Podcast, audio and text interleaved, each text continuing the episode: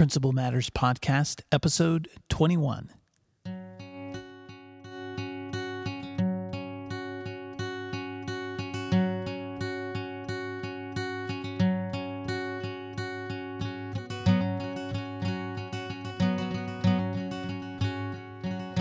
Hi, Principal Matters listeners. This is William D. Parker welcoming you to Principal Matters Podcast, the School Leaders Podcast. I want to share this week with you some tips on communicating about your school. If you would like to check out some free resources for school leaders, you can find the content to this podcast on my blog at williamdparker.com. You can also check out a free resource I have there for those who subscribe to, for my weekly updates. You'll receive a copy of my ebook, Eight Hats Essential Roles for School Leaders. And if you have uh, not checked out my book, Principal Matters The Motivation, Courage, and Action Needed for School Leadership, I'd like to invite you to check that out at my website at williamdparker.com or you can find it at Amazon. Today, I want to talk to you about 10 ways that you can increase the communication in your school. I once read a tweet, and I can't remember from whom, but it just said communication is 100% of what a principal does. And even though I know that may be an exaggeration, I had to sit and think about that for a while because the more I thought about it, the more it rang true that what you do as a principal is so intertwined with how you communicate. And earlier this school year, I was attending an event when a parent stopped me and wanted to thank me for the group emails that I send out uh, to parents. And then I received a nice thank you uh, email later, uh, the very next day. Now, believe me, I receive a lot of emails and phone calls um, and c- about concerns or complaints. Uh, so it's refreshing uh, when you can also receive positive feedback. And I'm convinced that this doesn't happen by accident. Um, if you want to have your positive communication outweigh the negative communication that you're receiving, then you need to increase your positive communication more frequently than your negative communication.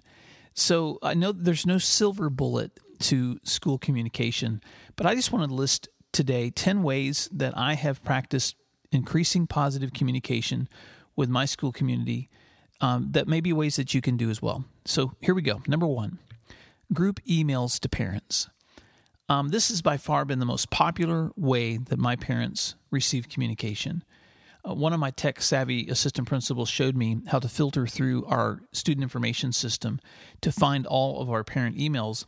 And I was able to gather all of these into one location so that once a week I could send out a newsy email about school happenings from our school. Uh, when I did this, I uh, first started by just using my regular email, BCCing all those parents. Eventually, the number of parents grew so large that I had to switch to a MailChimp account. There are other accounts, um, free services out there for bulk emailing that you could use. But group emails to parents have been one of the most effective ways that I've communicated as a school leader. Number two, daily announcements you wouldn't believe the power of just telling people good job. And every day at our school, we uh, start our second period with student leaders who are making announcements about the things that will be happening at school or congratulating um, students on things that were happening. And we we follow up these daily announcements with a PowerPoint that we display on our big screen in our commons area.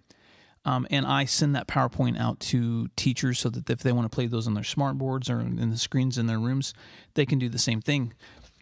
And so these daily announcements are just ways to daily remind people of things that are happening at your school, uh, things that are coming up, so that communicating about what's happening uh, becomes easier. Number three, I know I've already mentioned group emails to parents, but I want to talk in number three about newsletters. Um, part of my group emails to parents each week links to a school newsletter. And that school newsletter is a place where we showcase all the great things that have been happening throughout the week.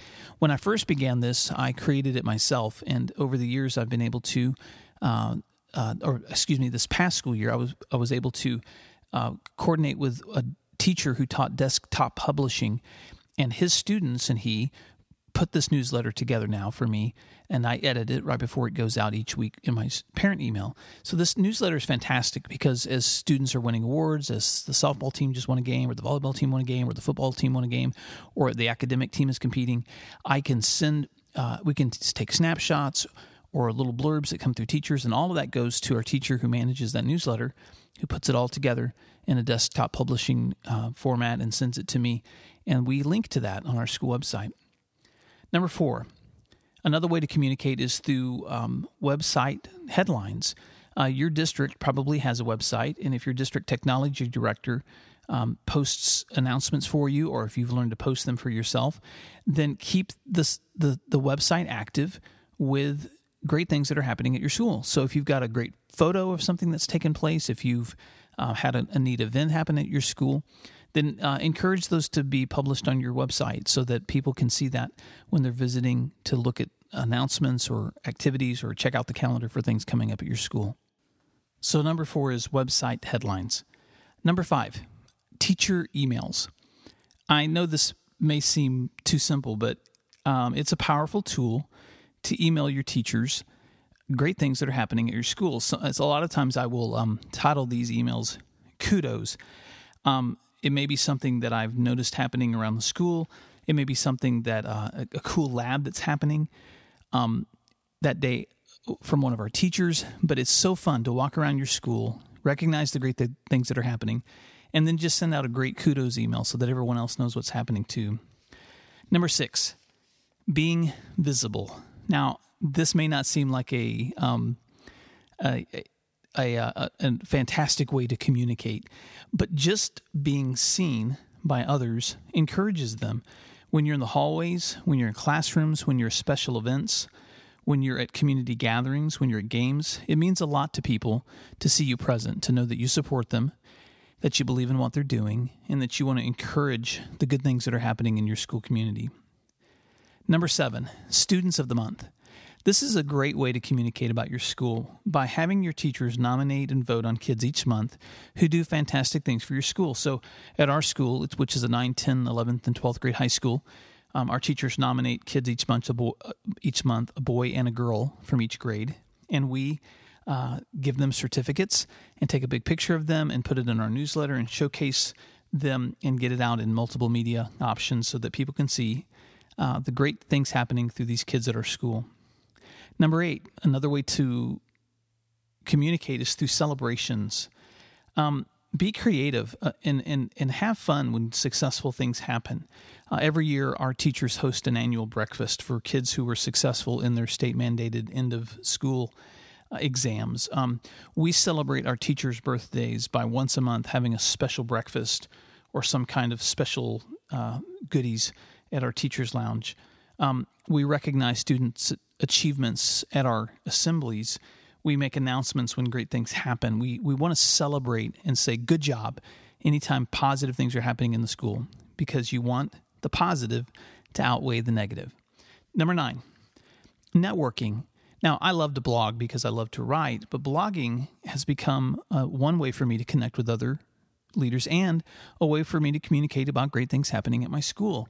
Um, professional associations agreeing to speak or present at area conferences or to graduate classes. These things don't just represent you, they represent your school.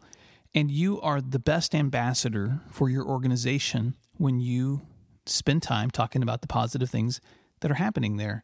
So don't be afraid to talk to fellow school leaders or others about what's happening at your school because this network is an encouraging, motivating way for you to communicate about your school or organization. And last but not least, number 10, um, keep a current calendar online. I know this sounds like so simple, but it's such a helpful resource for anyone who wants to know what's happening at your school, for your school website to have a current calendar so they can log in, see what activities are happening, be aware of what's coming up next at your school, and stay involved in the things that are happening in your school community. So, those are 10 simple ways that anybody can communicate about their school. Number one, group emails to parents. Number two, daily announcements. Number three, newsletters. Number four, website headlines. Number five, teacher emails. Number six, being visible. Number seven, students of the month. Number eight, celebrations. Number nine, networking. And number 10, posting current online calendars. Now, you may be thinking, wow, that's like stuff I do all the time. If it is, then congratulations. But let me ask you this question Are you focusing energy on those 10 areas so that the communication coming out of your school is overwhelmingly positive? There's a lot of talk when things happen in schools that people want to criticize. So let your voice be one that's talking about the positive things happening for your students. So let's wrap this up. Whether it's parent relations or teacher observations or students or staff or community involvement or networking or even doing your state reports, which are not really exciting, all of these things require some kind of engagement or working with someone else.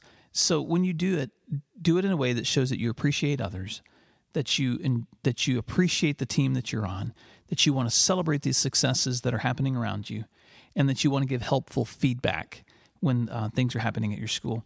People appreciate positive feedback. And when you're intentional about keeping people informed, they're going to value and appreciate the great things that are happening in your school. And it's going to keep the momentum high, the excitement level higher. It's going to help people stay focused on the positive and not just the challenges that come with school leadership. So, what are some of your favorite tools for communicating with your teachers or your school community? Or what's another way that you would add to these 10 ways to communicate? If you have comments, then head on over to my website at williamdparker.com and you can find the post that accompanies the blog post that accompanies this podcast, which is communicating about your school. And feel free to leave some comments there. Share this post with others. Or if you haven't subscribed to receive weekly updates from my website, you can do that there as well at williamdparker.com.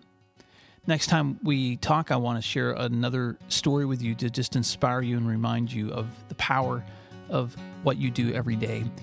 Um, but for today, I just want to say I hope you have a fantastic day, and I want to thank you again for doing work that matters.